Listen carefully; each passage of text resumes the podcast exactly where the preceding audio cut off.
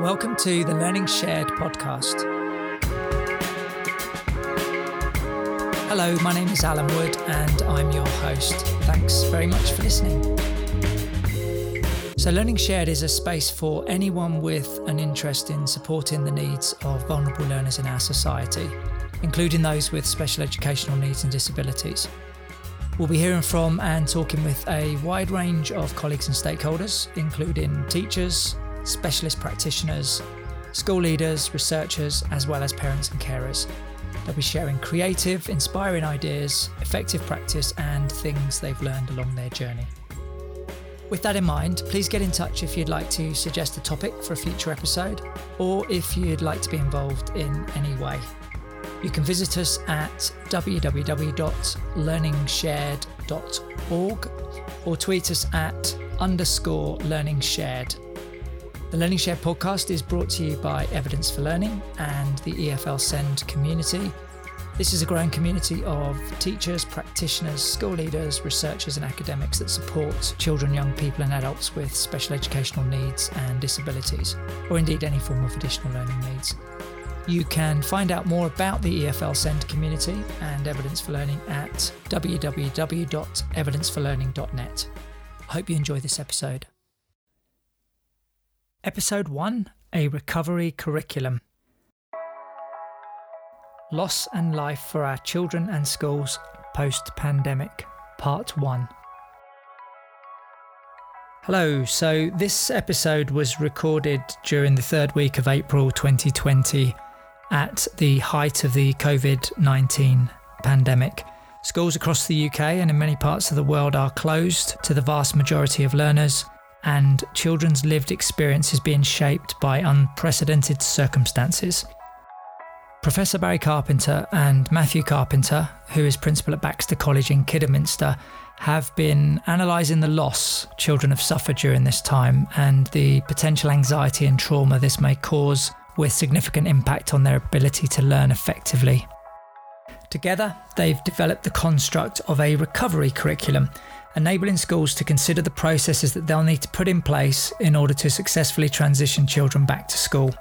Their ideas are contained in a think piece entitled A Recovery Curriculum Loss and Life for Our Children and Schools Post Pandemic. This is available for you to read, download, and share with colleagues at www.recoverycurriculum.org. Now, I'm delighted that on this first episode of Learning Shared, we're joined by Barry Carpenter. Barry's going to talk to us about the think piece and he's going to give a presentation that explores important factors and ideas that underpin the need for some form of recovery curriculum. For those of you listening to this as an audio podcast, we've put a link to a video slideshow of the presentation on the Recovery Curriculum website. Before I introduce Barry, let me just say a few words about his career. Barry is the Professor of Mental Health and Education at Oxford Brookes University. His career in education spans more than 40 years. He's been a classroom teacher, a head teacher at three schools. Barry's been an inspector of schools as well as the director of the Centre for Special Education at Westminster College, Oxford. In 2009, Barry was appointed by the UK Department of Education as its National Director of the Children with Complex Learning Difficulties and Disabilities Research Project. In that role, some of you may know that he led an important and valuable piece of research on the use of engagement as a pedagogy. That work became very much the foundation of the Rochford Review of 2016 and was subsequently developed into what's become the department's new draft guidance on engagement. Bringing his career up to date, Barry is currently chairing a working group that's looking at the needs of girls on the autism spectrum, and that's been the focus of his most recent book. He's been awarded the honour of CBE by the Queen for services to children with special needs. I'm delighted to introduce Professor Barry Carpenter. Accompanied in places by some very enthusiastic birds in his back garden. So, Barry, tell me how the construct of the recovery curriculum came into being. As the pandemic began to grow, more and more was being said about the mental health of the general population. And I was wondering, well, how does that fit with children? There was little talk of children. So I deliberately began to read the ever never ending news stream uh, around the, the um, COVID 19, but particularly looking for anything that talked about children. And a picture was starting to emerge about the, the child experiences. And of course, everything is not rooted in strong research. Um, it has some evidence base, but even then, it's not a solid evidence base because this has hit us in this calendar year and we've never known anything like it before. But I was trying to get above spurious anecdote to start to look at trends that were appearing in, in the news and in, let's say, worthy commentaries on the pandemic. And as I began to read and, and formulate some views, I began to talk to my son Matthew. Matthew is the principal of Baxter College, a, a Severn Academy Trust school uh, based in Kidderminster. And he began to respond by thoughts and through thoughts around what he would do for children, therefore, on their return to school. And from that iterative conversation came the notion of, well, we need to help children recover from whatever their experience of this pandemic may be. And for some children, that might be a very minimal one of just, I really missed my friends. Um, but for others, it would be deeper. And the more I read, the more I analyzed, the more Matthew and I talked, we formulated eventually what has become uh, the recovery curriculum. Um, the recovery curriculum is a construct it's not a written curriculum telling you to do this, this, and this. There's no tick boxes. There's no accountability to government. It's just about a series of signposts as to where we might go with children when they do return to school based on sound hypotheses of what their lived experience may have been during these weeks of lockdown and of no school. I'm going to focus in this podcast today on the evidence base and, and what is known. And I've tried to root and ground that with quotes from children and young people, and then give some sound opinion pieces to frame some of that. Um, I'm going to briefly touch on and what might you do when the children return to school, but that's going to be dealt with in greater depth by Matthew in the second in this podcast series um, where he will look more deeply at some of the strategies within school for enabling children to make a successful transition back to being efficient and effective learners. So, this presentation, this podcast, is about a recovery curriculum. It's about the loss children will have experienced during this time of, of lockdown, during this time of the pandemic crisis that has hit our world.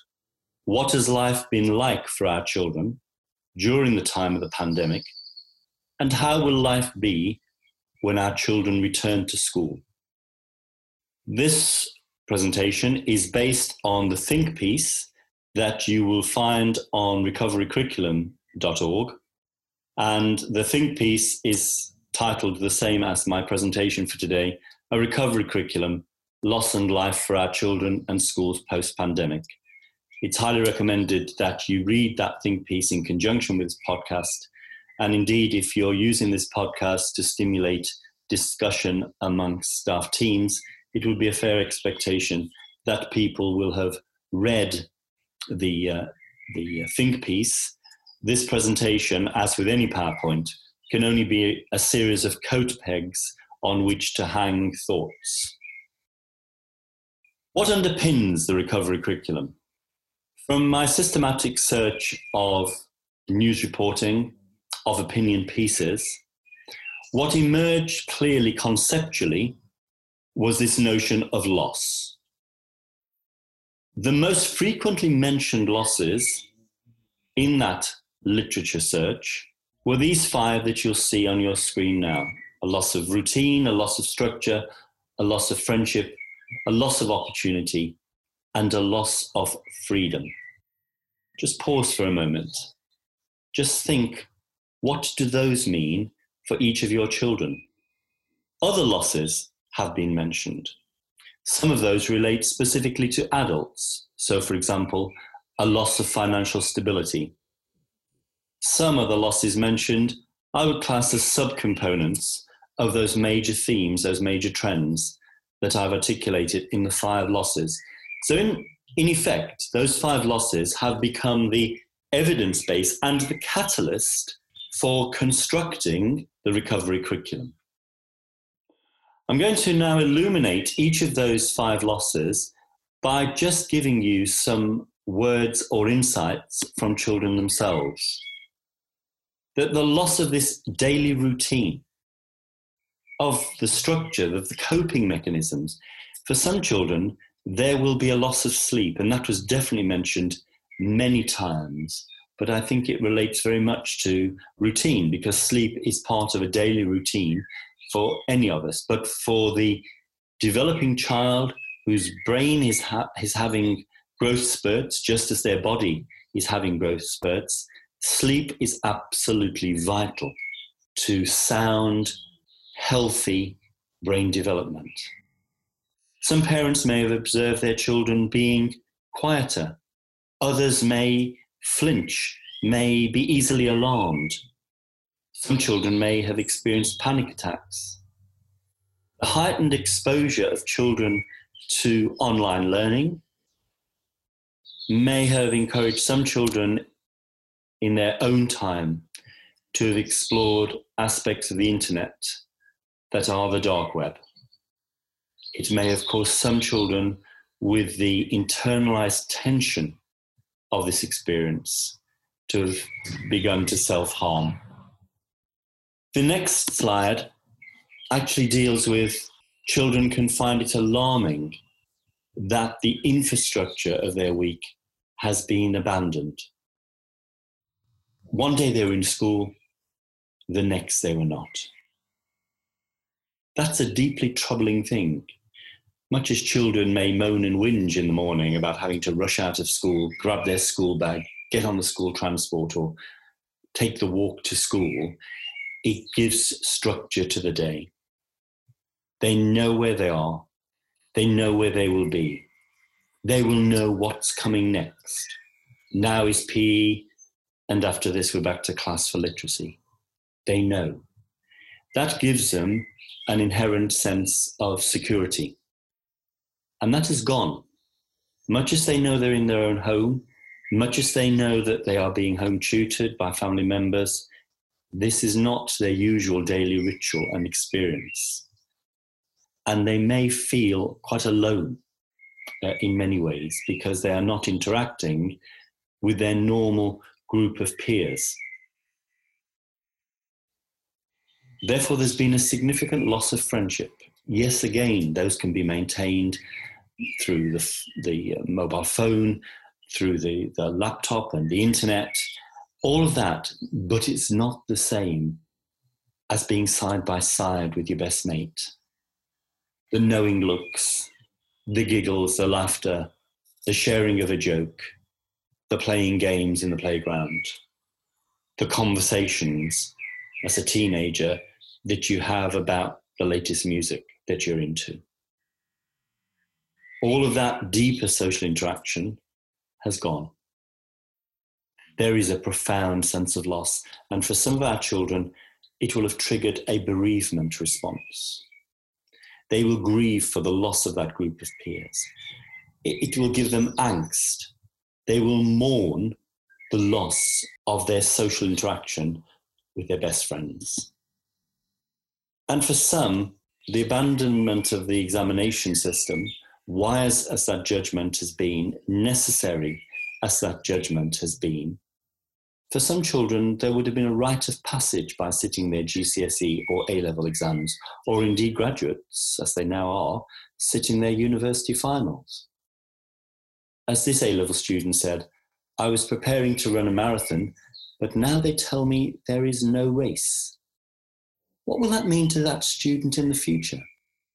Will they ever see a significance in examinations again? Because examinations have always been a constant, a static in our cycle of growth and development through the school years and beyond. It was a very dramatic decision. Again, I would say a necessary decision. But do the children truly comprehend why this has been? Will they feel that the judgments made on them to be awarded GCSEs and A levels in 2020 have been sound judgments? Can they trust? What if they felt they were in dispute with a teacher? It wasn't a teacher that they liked or liked them. Will they feel they've been fairly judged? I wonder. There are always that group of children who are actually young carers. School for them may have been the highlight of their day because they escaped the routines they had to undertake as a young carer in the home. Not that they begrudged those routines, they were acts of love. But to go and be a child again with your friends in school was very, very valuable to them, emotionally and mentally, during any day. Now they are home 24 7. Their care responsibilities will have been greater because in many homes, the usual pattern of receiving carers will have gone.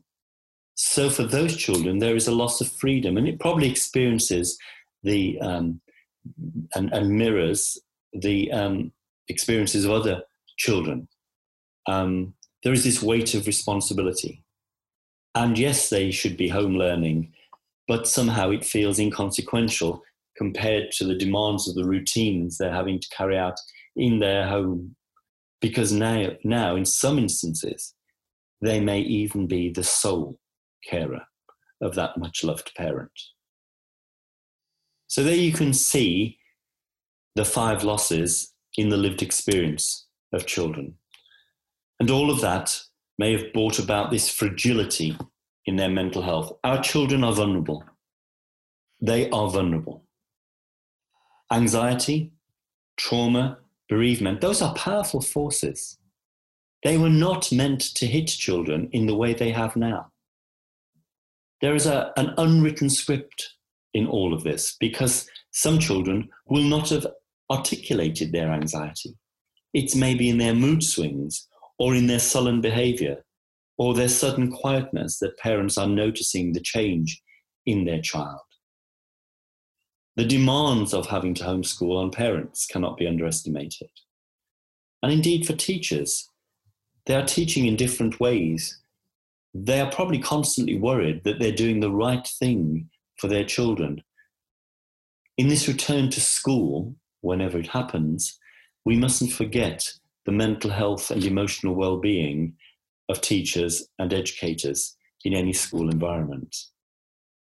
So those five losses, I think, have, have generated, as the previous quote has said, these, these four consequences of bereavement, this grief response, this mourning response, which for some children will be prolonged mourning. It will take them a long time to recover from the sudden dramatic loss of that essential peer group for some, being ripped away from their school, from their social group, will, I think, invoke attachment issues. We know that if attachment is not dealt with effectively, then it can really colour the learning attainments, achievements, and overall performance of the child. I think anxiety will be very common. Who would have ever thought that schools could be closed in the way that they are now. Yes, children are used to schools being closed for holiday periods, but there's plenty of notice about those. They're part of the annual cycle. The six week summer holiday is much looked forward to. But the drama with which schools shut, the suddenness with which schools shut, the, the rapid activity of teachers to get resources together to support children in the lockdown period. It will have caused some dismay, and that dismay, unprocessed, will turn to anxiety. For some children, that event will have been traumatic. The sustained period away from school will have been traumatic. Having to live intensely only with your family, and maybe the relationships are sometimes volatile, will of course trauma too. Some children may experience any of those things to a minimal level. But even at that level, that is justification that in any curriculum planning that takes place during the return period, those issues need to be addressed. Unaddressed, they will forever tarnish the attainment and achievement of the child. Forever, that child will feel they are not who they should have been as a learner in the school context. What are the children thinking? I've hinted at some of that in the previous slide.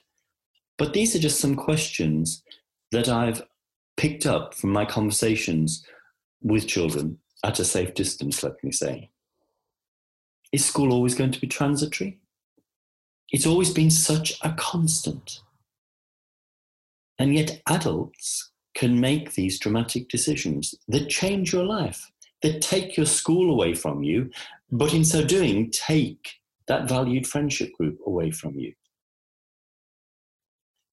And the teacher, for some children, it may be that teacher that they admired so much, they trusted so much, they actually wanted to share their days with. They've been abandoned. I know that was not a willful act. But to the young child who's cognitively developing and whose language structures are still not rich and diverse, the sense, the inner feeling, may be that of abandonment.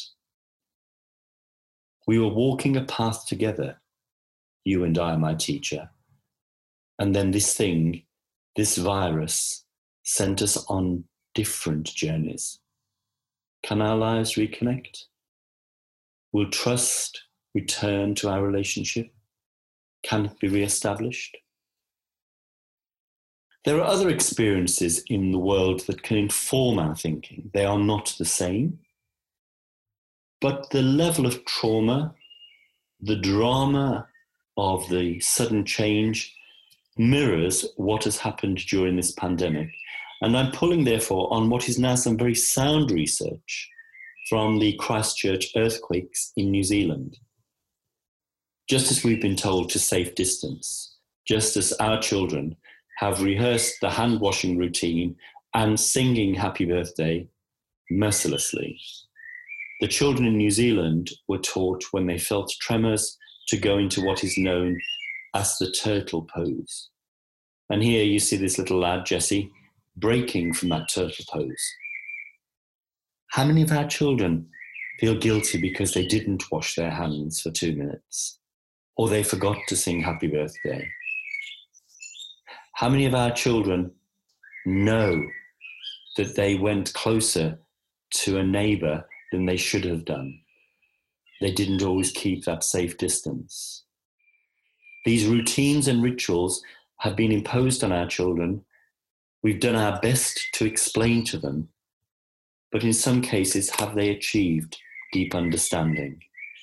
And it's perhaps worth, once we are through the pandemic, just talking through again why we had to do those things and now asking children in what way did those routines because you have survived in what way did those routines help you to survive to keep well to keep safe to keep strong there is much debate now around the value of masks every day on our tv screens we see people who are health workers having to wear masks as part of their jobs what if we have to wear masks? And it's probable to some degree we will be advised to mask in some way, whether that be with a scarf or whether it be with a, a made mask. What's the consequence of human interaction? Not to be able to see the face of the person you're trying to interact with. Will children feel comfortable wearing masks? We cannot take away again the, the impact visually on the mental adjustment of the child to that situation. I mentioned attachment earlier, and I think it's worth reminding ourselves what we know about attachment. That 50% of lifetime mental illness starts before the age of 15. Children have experienced attachment issues during this pandemic. For many children, they will have just dealt with it. Their logic will have sorted out why that needed to be, or they've been satisfied that for a temporary period of time, their main contact with their friends was via their mobile phone or via their laptop and the internet. But for others, they will not have been happy with that. So, what seeds of that lifetime of mental illness have been planted due to this pandemic? We can't be sure. We will never truly know. Which is why, in our recommendations about the recovery curriculum, we're suggesting that there should be something for all children that checks out they're okay, that rehearses the experiences and the lessons learned from these pandemic experiences, that significantly targets emotional resilience, that brings them back to the status of an emotionally healthy child whose well being is intact and used to create a sense of wellness. Because we should remember that children that are securely attached are better learners. They're better problem solvers, they achieve more academically. And socially, they're more cooperative, they can self regulate, they're socially empathetic, they're more self aware. How many children, because they feel isolated, will have lost the ability to be empathetic to others? Will need some time to re engage emotionally, to rediscover the joy of social interaction because they've had to be so self contained and learn to content themselves during these periods uh, of isolation. Many, I think, will have experienced anxiety during this period. Just want to, to revisit what anxiety does to a child. Anxiety is common in all of us. It's when that anxiety gets out of control the cortisol levels in the brain begin to rise. When the child gets extremely anxious, the cortisol levels hit the surface of the brain and can block the memory imprint. That child may have been no trouble in your lesson. They sat very quietly, seemingly attentive, but in fact, they were really just holding themselves together to get through that lesson. If you then asked them, What did I teach you yesterday? they would reply, I don't know. They're not being rude, they just don't remember. There was no imprint on the brain. The anxious child is not a learning child. If our classrooms, when our children return, are ones with expectations about academic attainment alone, anxiety will increase. We need opportunities that allow emotional expression. We need opportunities in our schools that allow social interaction, the rediscovering of working together, child and teacher, child and child, for staff teams to rediscover working together. They have been dispersed into communities and working from home, not a natural situation.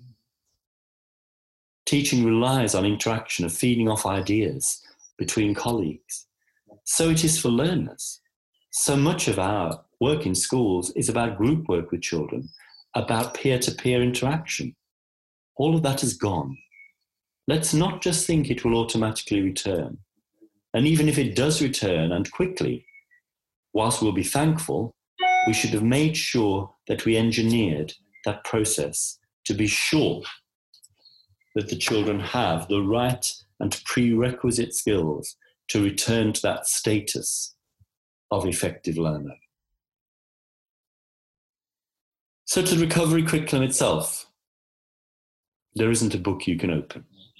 It really is a construct. We've chosen to call it a construct because that word construct is part of the wider word construction. This is about constructing the children's return to school, constructing the nature of their learning experiences and program during those first weeks back at school. In fact, in the best practice, we will see a co construction, a co creation of the experiences, that where the child says they were worried by the constant news bulletins announcing the daily death tolls. Let's deal with it. Let's plan some lessons around that. What did you hear? How did you feel? These are the facts. This is how it was dealt with. This is why we had to open the Nightingale Hospital in London and in other parts of the country. So let's co construct, root our curriculum in the lived experience of the child, not in, well, the next step in the national curriculum says no. That is not where to start. That will destroy our children. They will return to you fragile. Some will recover rapidly, but they will return to you in a fragile state, and you need to delicately manage their return to the status of learner. And that will take, at the highest levels in a school, compassionate leadership. We need care and compassion to be demonstrated throughout our school communities. We need to just enjoy being with each other again, to share our common humanity and the essence of what that may mean. Yes, a recovery curriculum should have aims. It should reflect the values of your school, of your community. Let's make them live. You already have those written. Just go back to them and say, now, divorced of a national curriculum framework or any other statutory curriculum framework, divorced of any Ofsted driving to inspect us, what is the true heart of the aims and values of this school? And how will they inform best practice with our children now? How will they inform the judgments we need to make? We've none of us ever managed such a situation before. It relies on our teaching skills, our compassion, and our humanity. It's a personalized response to that lived experience of the child. And we can do it. I have every confidence our profession can do this. To help us along that journey, Matthew has conceptualized five leader, levers, and he's going to talk to the five levers in the second of these podcasts.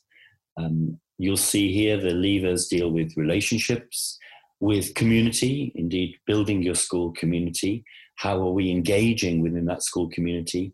That whole thing of, of metacognition and the scaffolding of the learning experiences, but again, rooted and grounded in the child's experience.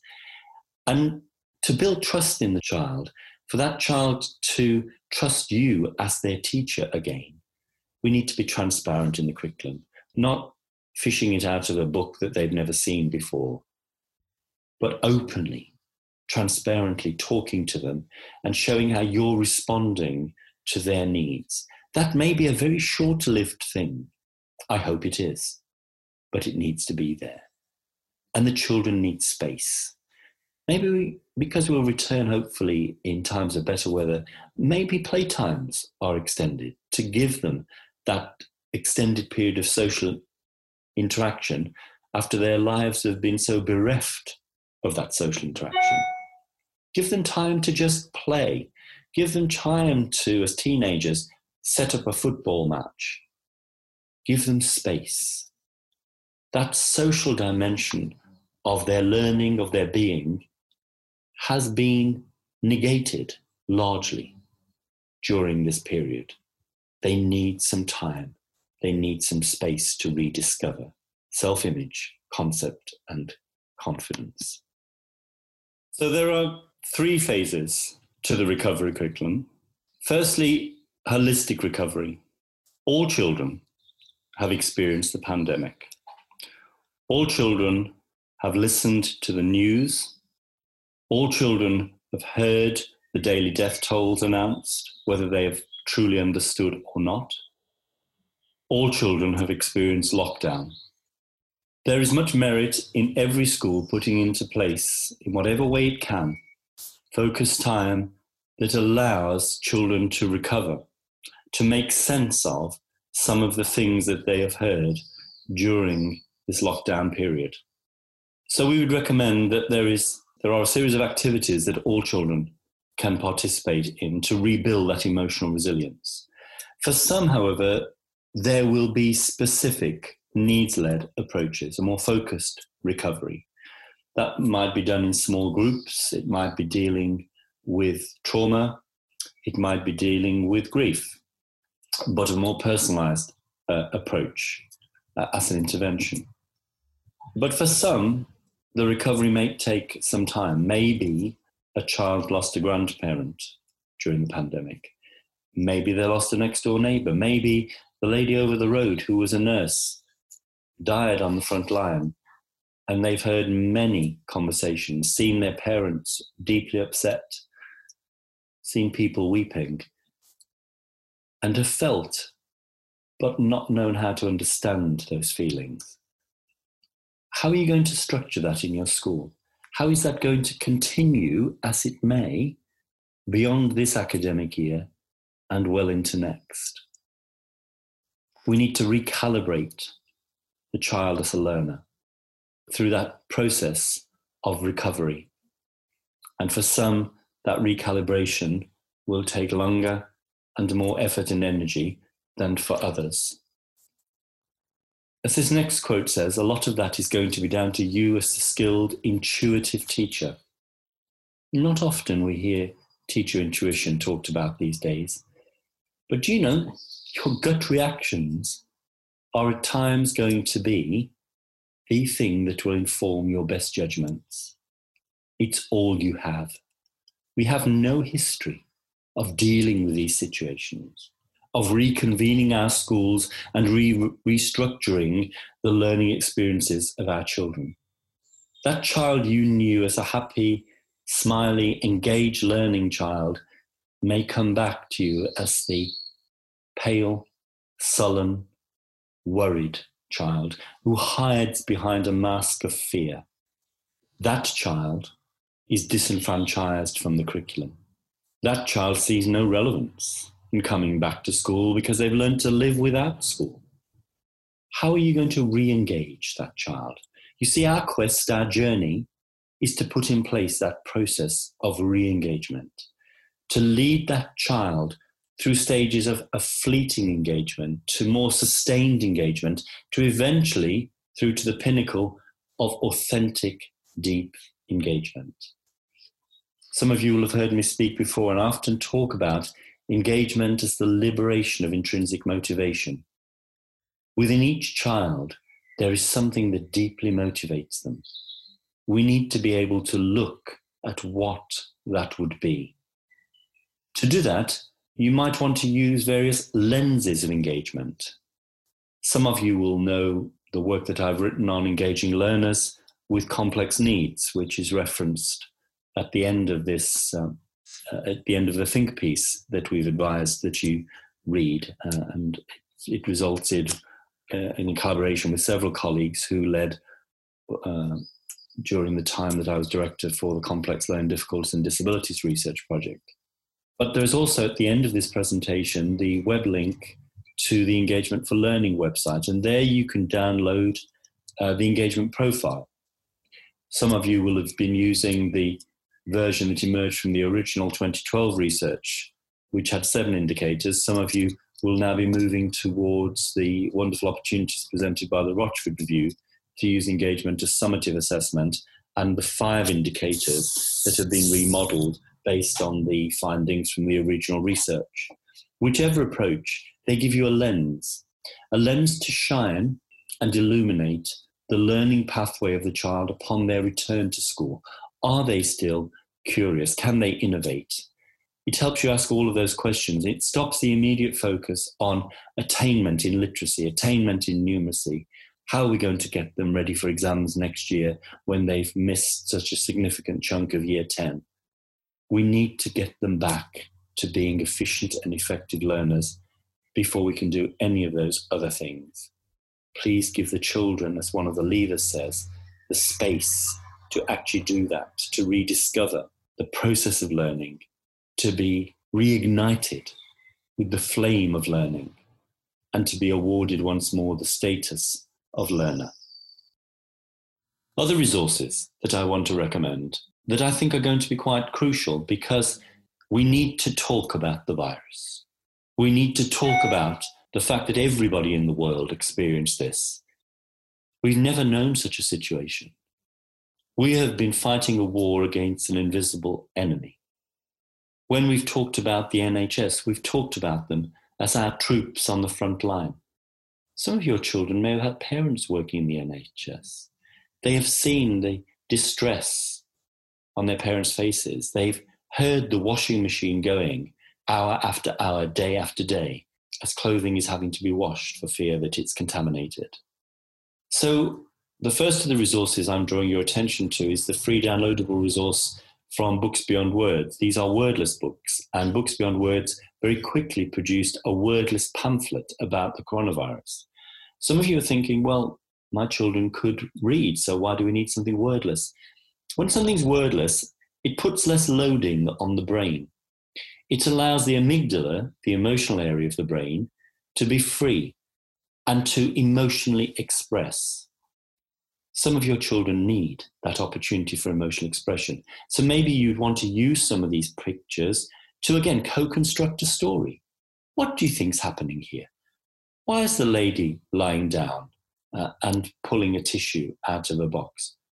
Who do you think the lady's phoning? W- what's the call operator saying to her? What, what's going to happen? Where's she going to be? What's she doing? Use those pictures as triggers to co create that story. And there are some other titles in that series, again, completely free, that for some of your children you might want to look at in greater depth, particularly for those children that are deeply troubled. These could be part of that program. And again, don't be frightened of the wordless nature. Use the picture as a stimulus. What teacher with any age group does not use a visual image as a stimulus? It's part of our teaching repertoire. Just make more of it at this time. Do not overload that troubled brain. Some of those children are not only troubled, but the events around them are troubling. There's an app version of that for those of you that wish to use that technology, and the books are available in e format from Books Beyond Words. Another resource I would highly recommend is produced by the charity Nurture UK. It's a bereavement box and it has 60 activity cards that don't dwell on deep grief, but rather release the child from the constraints of, of grief. Help the child to deal with grief as part of life that it's okay to mourn the loss of the, the time you had with those friends. Um, maybe for some children, again, this would go to that deeper level of recovery curriculum. Maybe they sadly lost a grandparent. Maybe a neighbor in their street died. Maybe the neighbor opposite their house was a nurse who died caring for others on the front line. And that child has heard all of those conversations but has never been invited to be part of them maybe you can help that child resolve those troubling issues. So do have a look at the Nurture UK resources. And if you want some some really good fun act- activities, but again that get back to the very um, essential and fundamental ways of learning in children, you might want to look at 60 sensory minutes. And for those of you working with children with autism or complex needs, this would particularly match their learning styles. Some children, when they return, may have experienced self harm. That they were so troubled by what they were hearing that they put themselves through some risky behaviors and began to self harm. This book deals with, in a very constructive way, through a whole series of lesson plans, building emotional resilience, giving those children effective strategies so that they feel that they do not uh, need to go through self harm. There's also a very good app available called Calm Harm that you may wish to use. But this again would be about the personalized responses. This wouldn't be about the holistic intervention. And the digital experiences our children have had may have caused that self harm. The dark web is out there, and some children will have discovered it in very negative ways. It's a conflict, isn't it?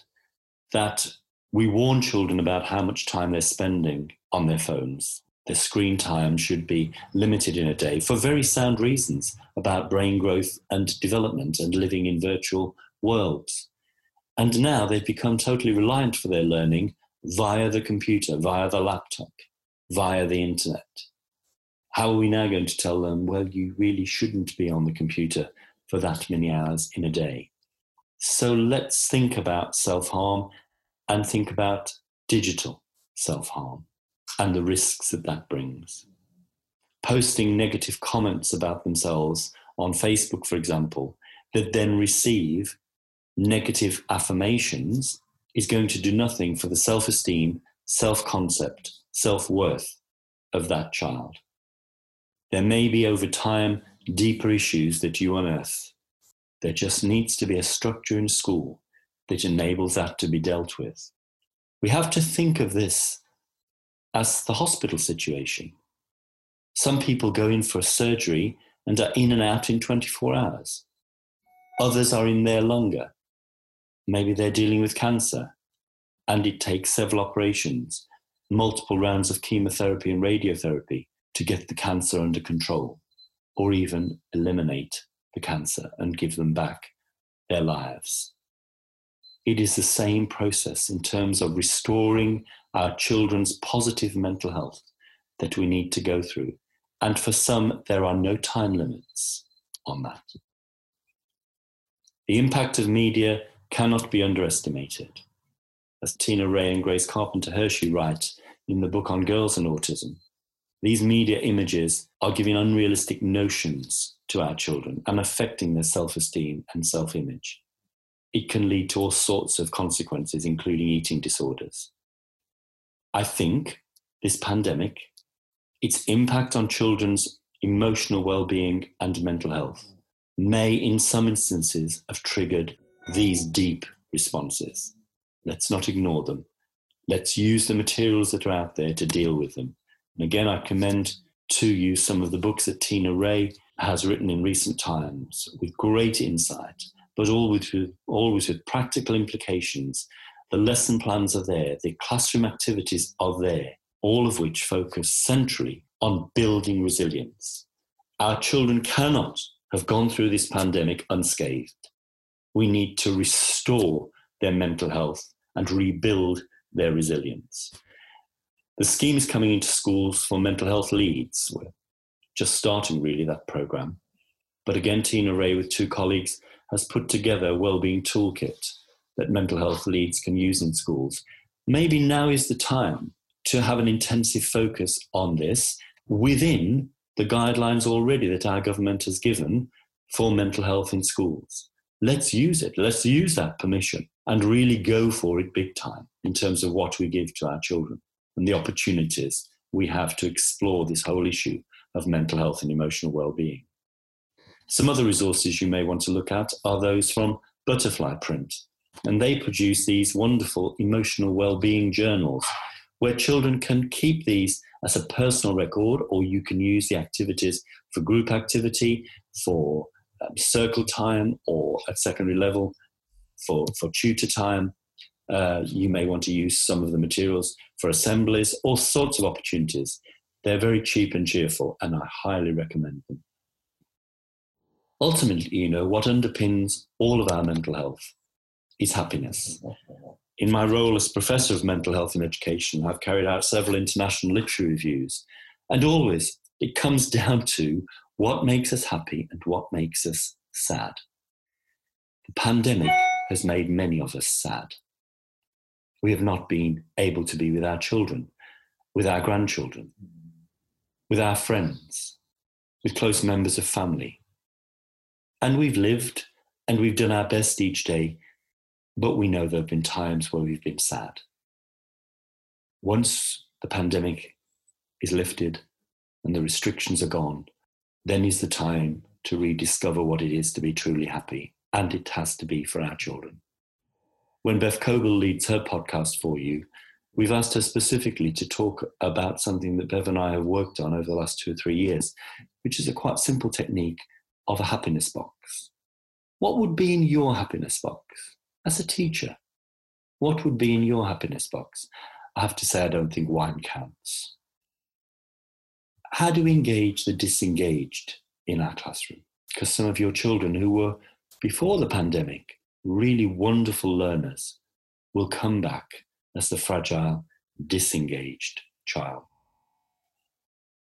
We need to explore the relationships. There's almost an unwritten relationship curriculum in our schools. Our children have gone through a period of neglect, not willful neglect, But there is some damage there from this period, and they have not had the attention of their teachers, the nurturing of their teachers.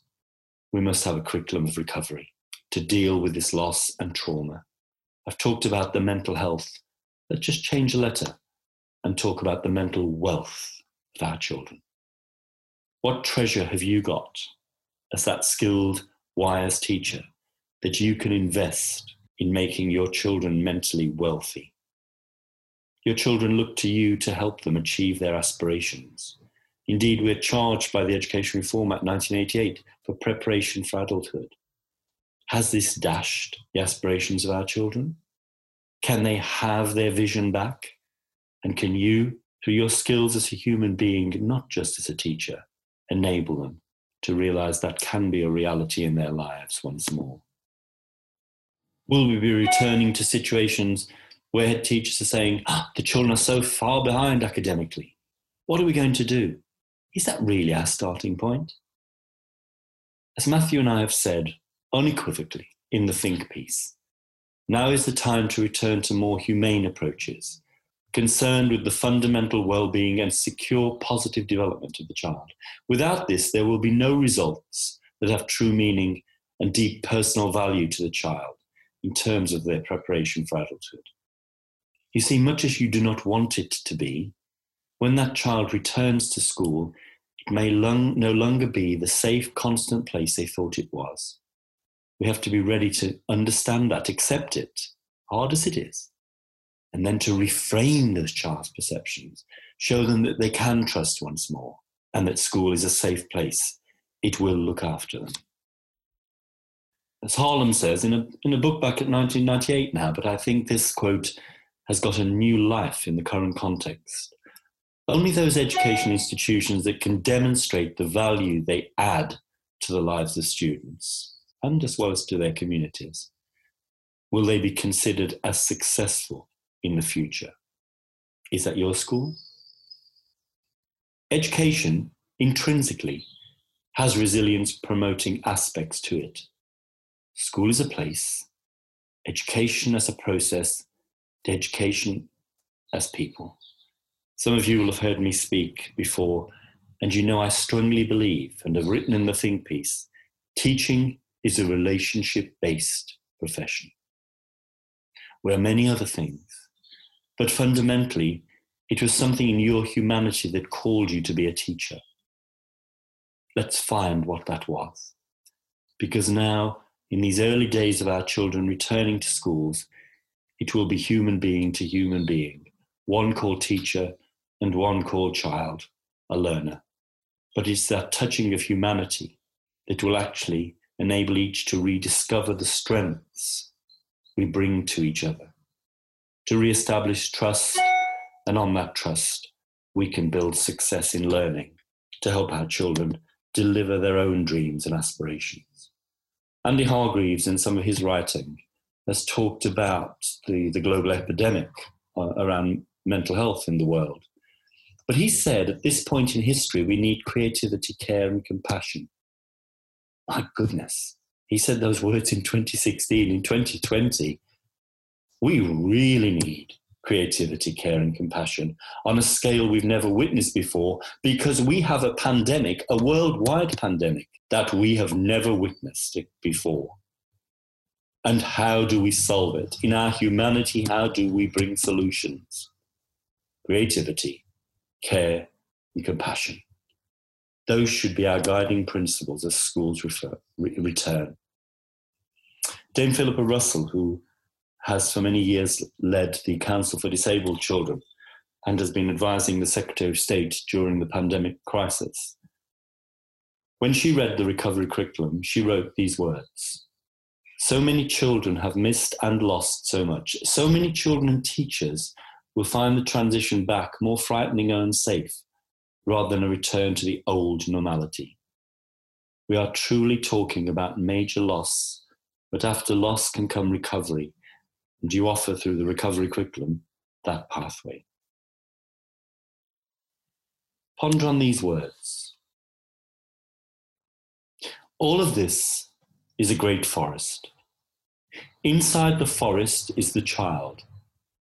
The forest is beautiful, fascinating, green, and full of hopes.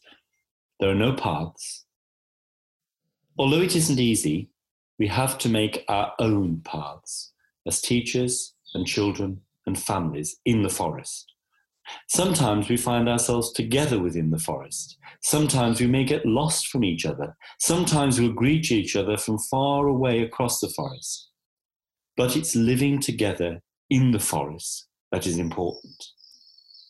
And this living together is not easy. The Maori in New Zealand have some wonderful phrases. I'm not going to attempt to read the Maori, but the translation is if kindness is shown, then kindness is what you shall receive. Simple, isn't it? It's just about the essence of humanity. Your children return, they will need some kindness. They felt lost. They felt bereft. I know you think at times, as their teacher, you're also their adversary. But in fact, you are a trusted adult who brings calm to their troubled world. They will look to you for that kindness, for that calming of their troubled minds, for those reassuring words that tell them, yes, it was tough, but it's okay now. You are here, and I am here too. If kindness is shown, then kindness is what you shall receive. Go forward be strong. Be what the children need you to be. Thank you.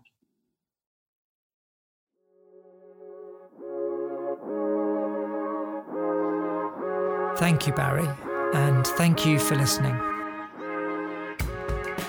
So, over the coming episodes, we'll be hosting a series of conversations to start to explore and develop what a recovery curriculum might look like in the context of a school's existing curriculum. We'll discuss and explore practical approaches with a number of school leaders, practitioners, and researchers, and those conversations will touch on pedagogy, resources, and many other factors. Don't forget to subscribe so you don't miss an episode, and please do get in touch with feedback if you'd like to either suggest a topic for a future episode or if you'd like to be involved in any way. You can Find more information about the recovery curriculum at www.recoverycurriculum.org. There's links to resources, reference materials, as well as uh, video slide decks. Barry Carpenter's webpage is www.barrycarpentereducation.com and the homepage for the podcast is www.learningshared.org. You can email us at learningshared at theteachercloud.net or tweet us at underscore learningshared. So for now, thanks again for listening. Stay safe and be well.